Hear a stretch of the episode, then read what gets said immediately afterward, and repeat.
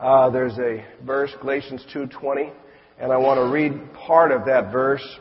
It says in the second phrase, or third phrase, and the life which I now live in the flesh, that's where we are today, I live by faith in the Son of God. That's what it's all about. Can you translate your efforts such that you live by faith in the Son of God? On a daily basis, we need to be developing faith. That's what it's all about. And I want you to begin turning to Jeremiah chapter 32. And as you do, I want to mention a few things. This new year will bring many opportunities and challenges. In fact, uh, unexpected things, as Kathy knows, has already have already happened. And for you, I can't predict what it will be, but it will be something. Uh, there will be challenges. I want to start by letting you know that um, we've seen some amazing things take place in this past year with the Jesus Film Project. Uh, in one country, in particular, Central African Republic, uh, a small country, but right smack dab, and if you were, if you had a dart board and you were going to throw a dart at, at the continent of Africa, right smack dab in the middle, where you'd see the bullseye, is the Central African Republic. That's why they call it that.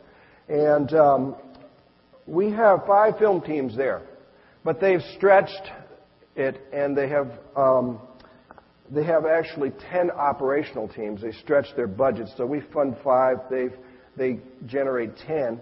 And they've trained 150 volunteers to show the Jesus film, in addition to these 10 teams that they have.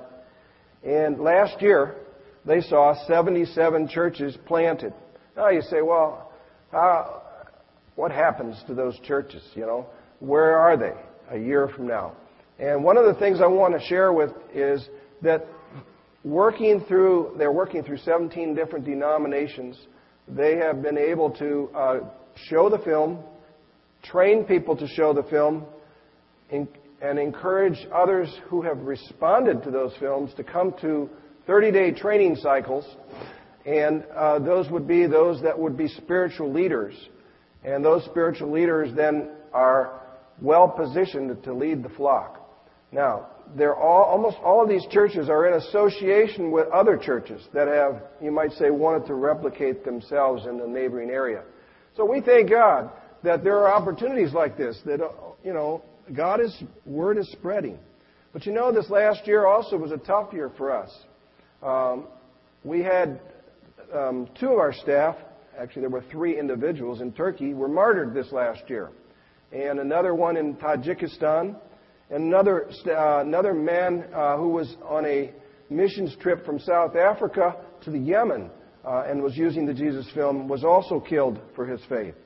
These are days where there's a spiritual battle raging. And to be honest with you, um, there is always going to be this tension. You're going to face tension, whether that's with your neighbors, whether that's here at the church, or whether that's at your job. You're going to face this spiritual tension. And what we want to talk about today, what I'd like to share with you, is how to keep a perspective in the midst of all the unexpected things that are going to come up this year.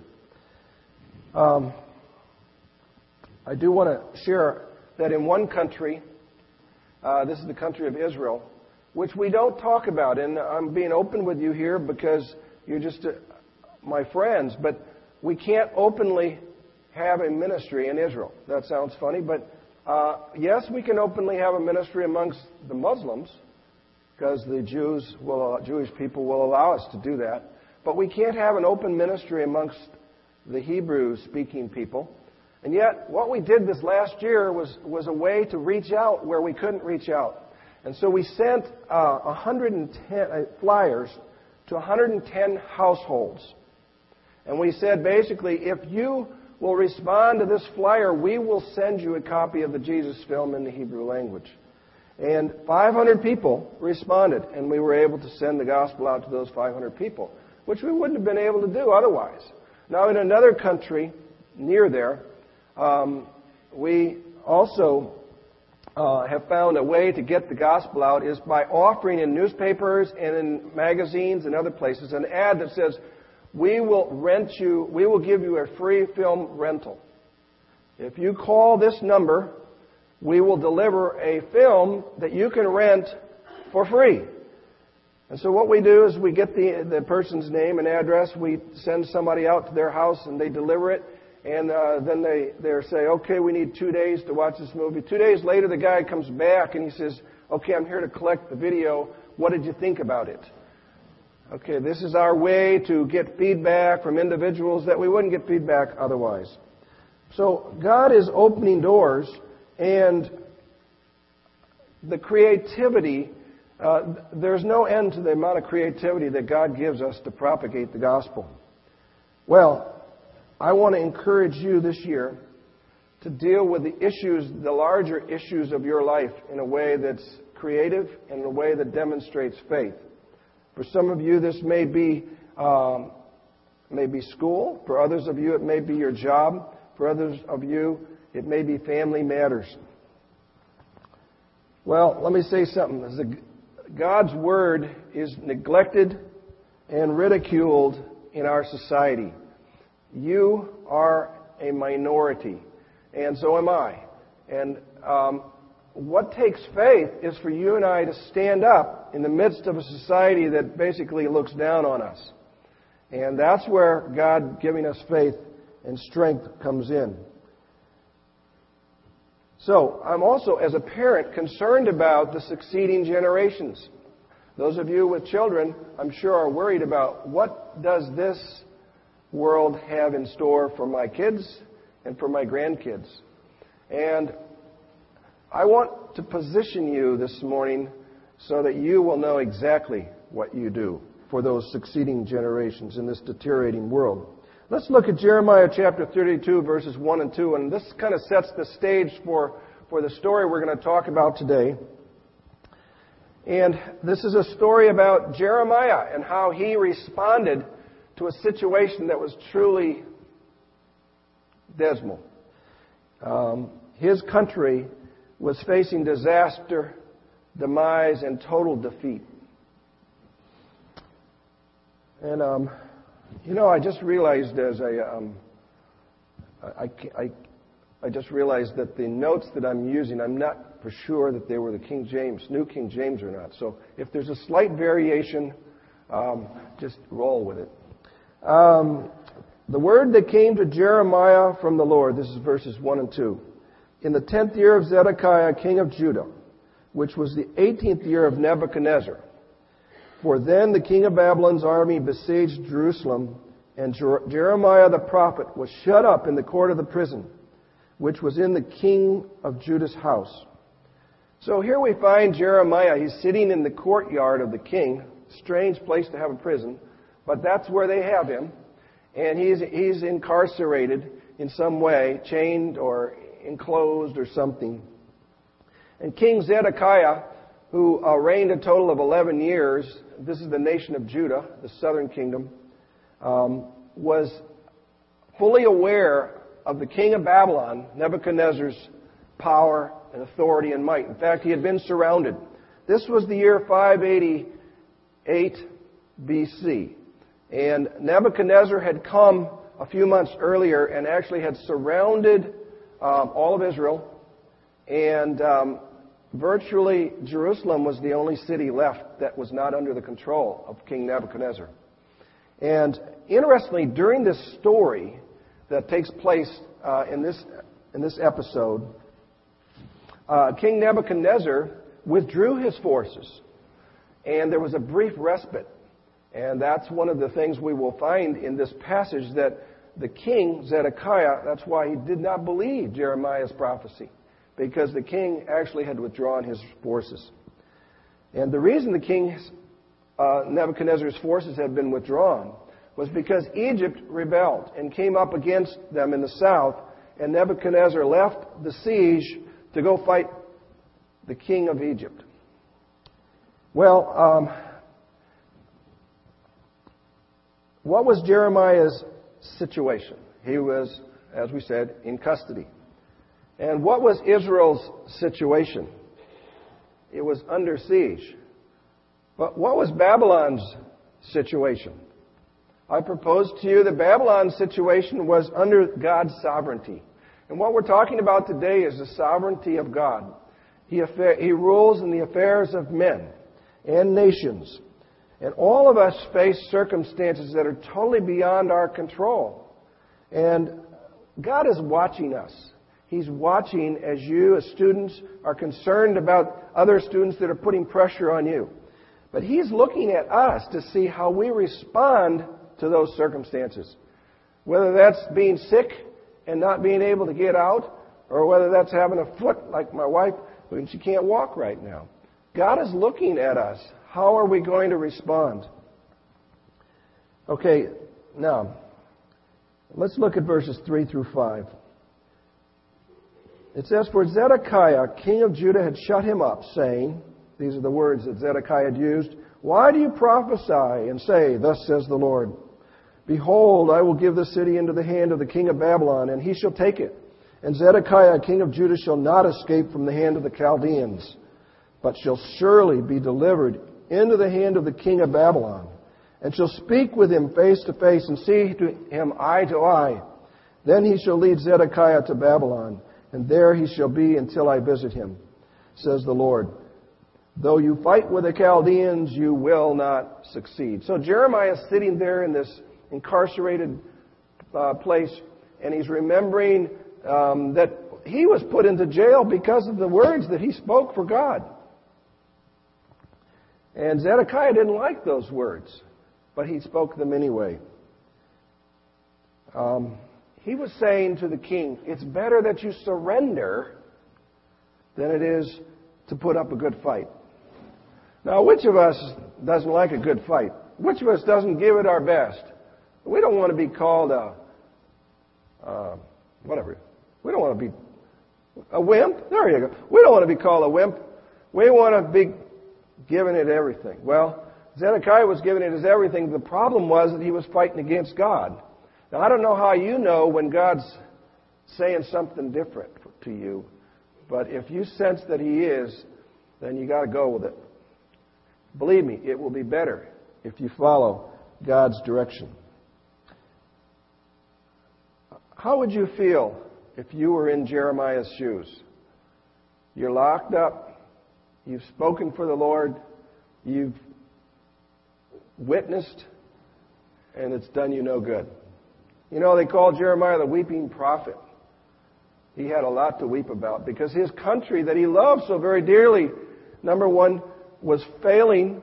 Number two, he had shown them how to, re- he had given the message of God and he had told them what to do to, to restore the country, but they hadn't followed him. I'll never forget a story that I heard when I was going through training. Um, and it was a film that they showed us. This was training to go overseas. A film that they showed us. Uh, it was a Peace Corps film. And they were teaching us about dealing with other cultures.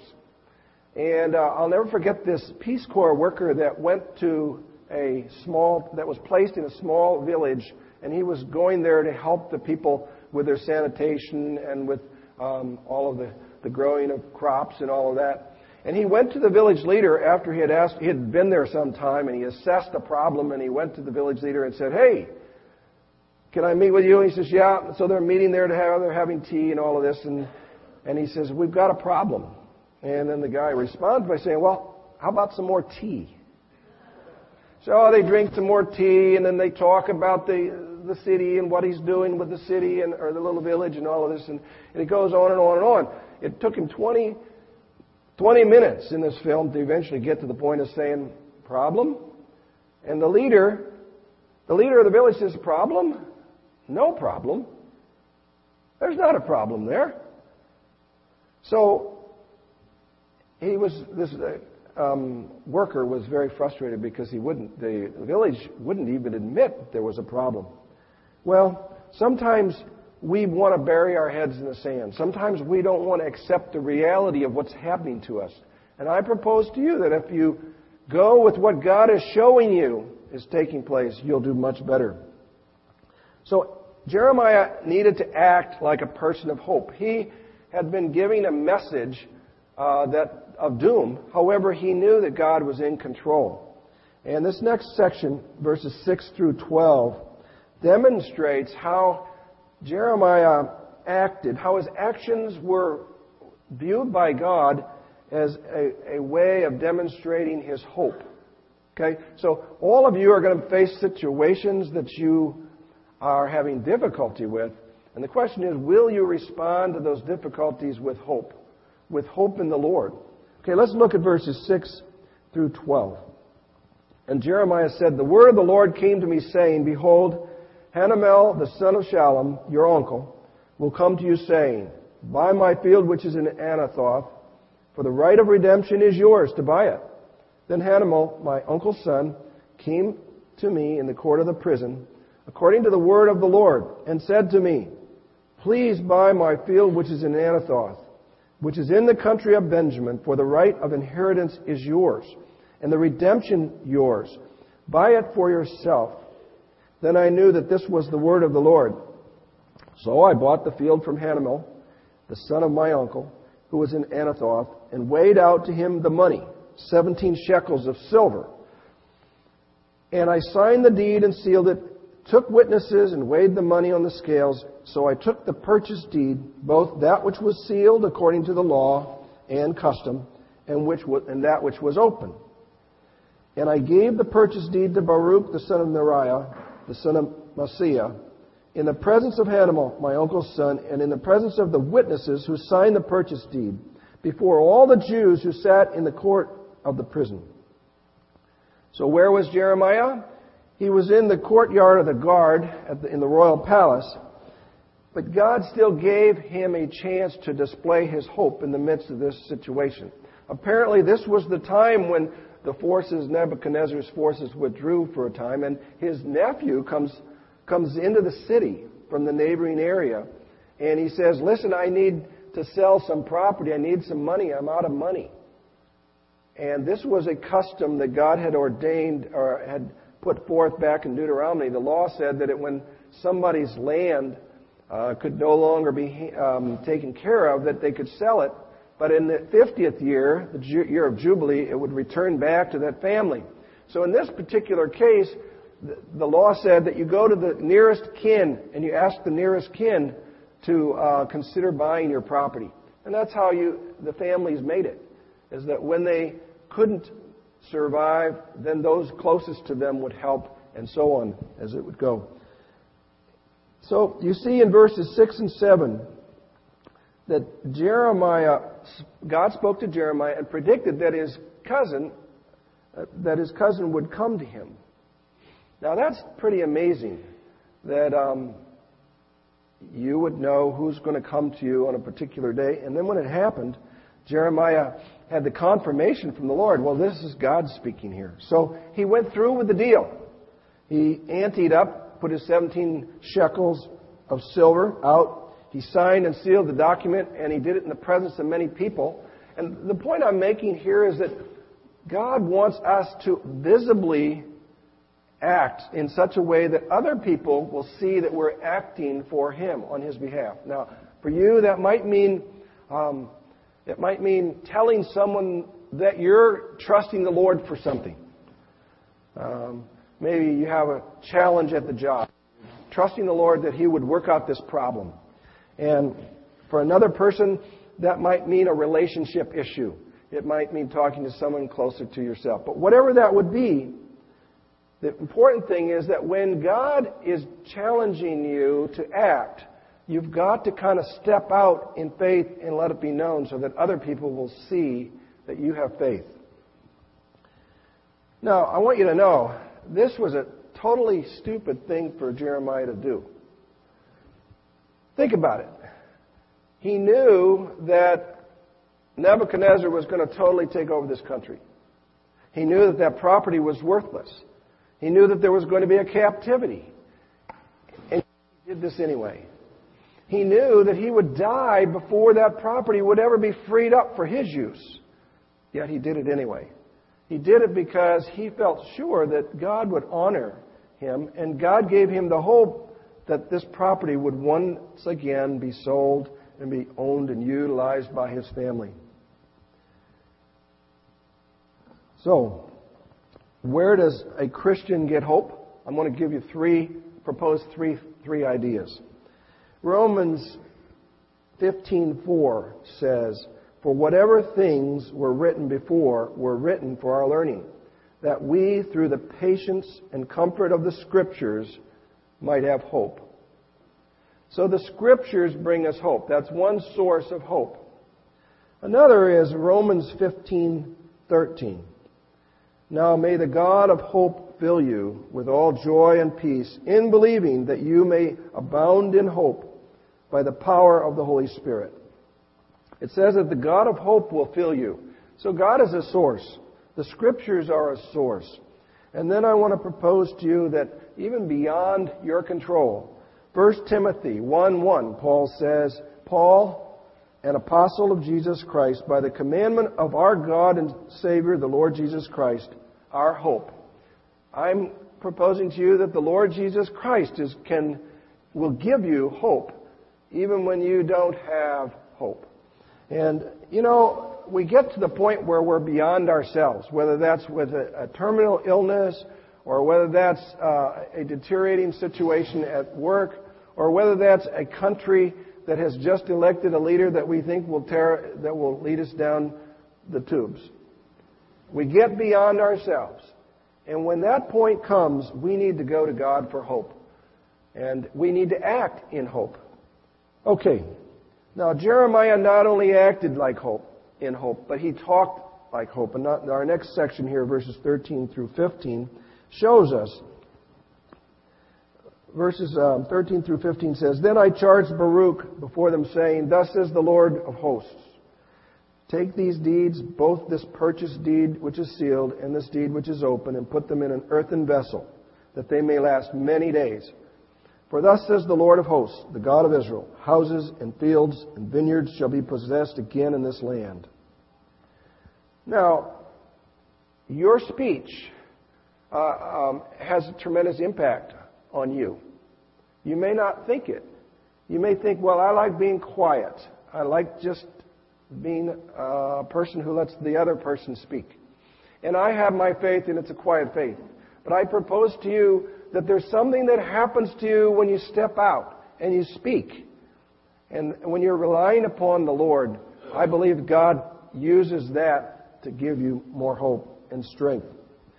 Um, but then, even more so than your actions and your words, I want to propose to you another critical element in our hope, and that's verses 16 through 23.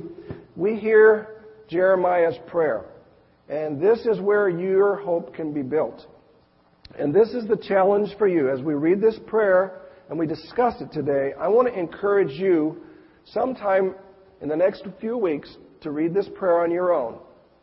And I want you to consider the impact that prayer will have on your life in this coming year as it would relate to hope. Now, here's what I mean by I'll explain all of that.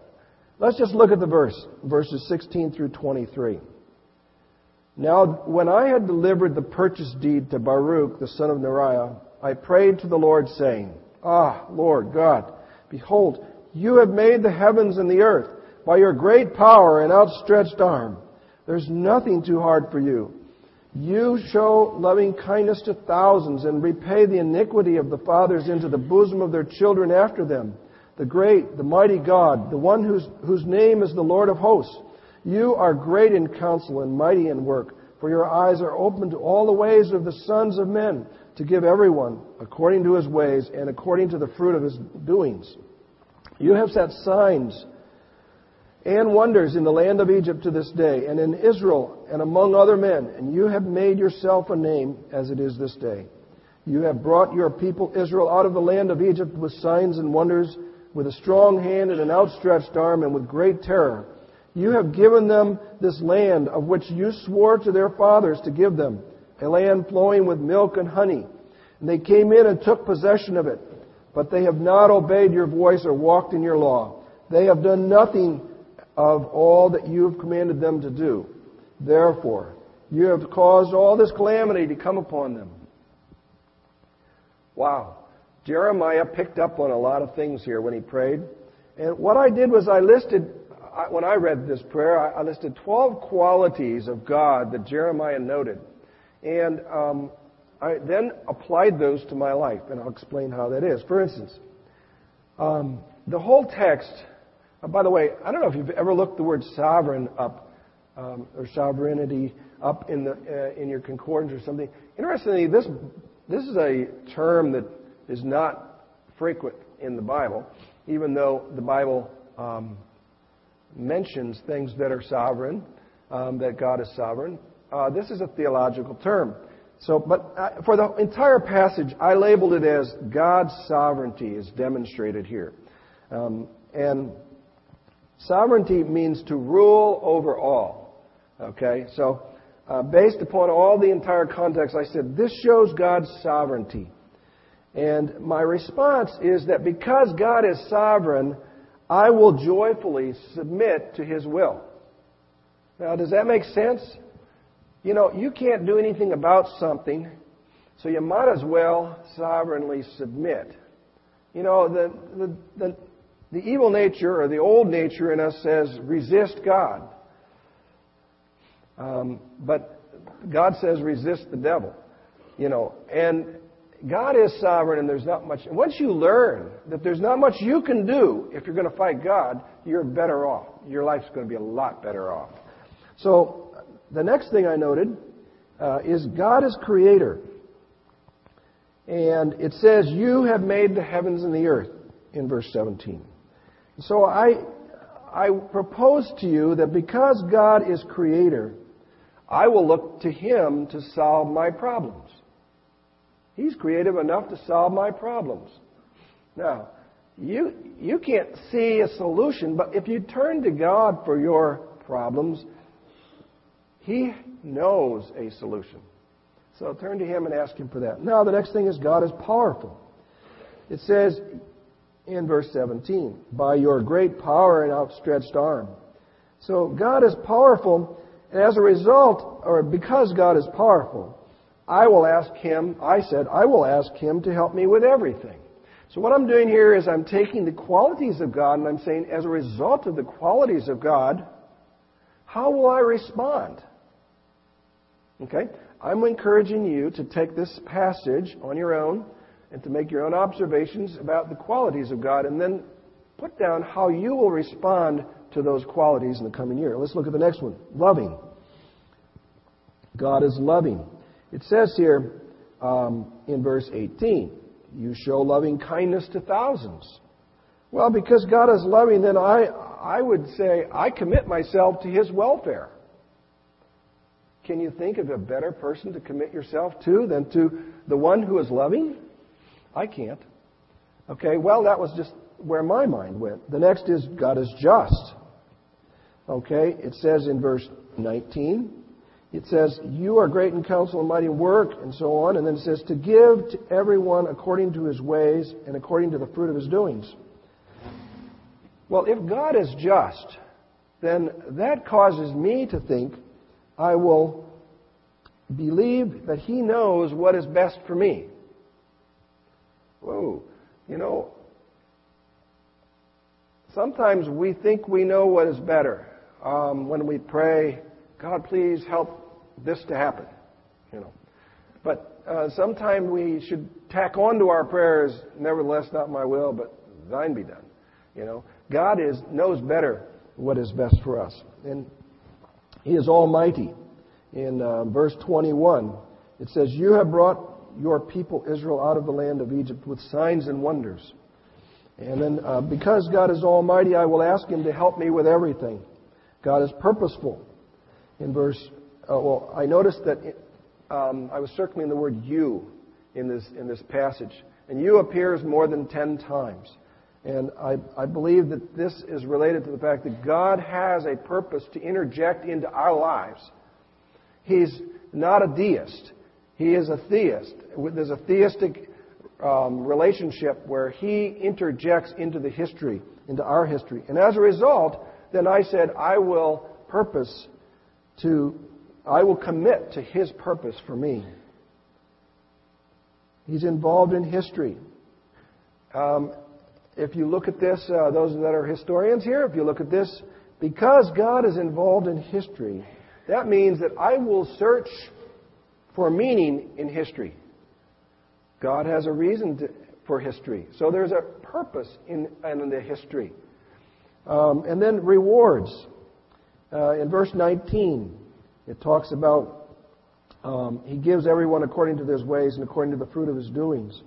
Uh, let's see. Um, the same that we noted that before. God is famous. And um, let's see, and famous. Let me follow my arrows here. Um, you have made yourself a name, it says in verse 20. So because God is famous, that my response to that is, I will not be ashamed. I will be proud to follow him.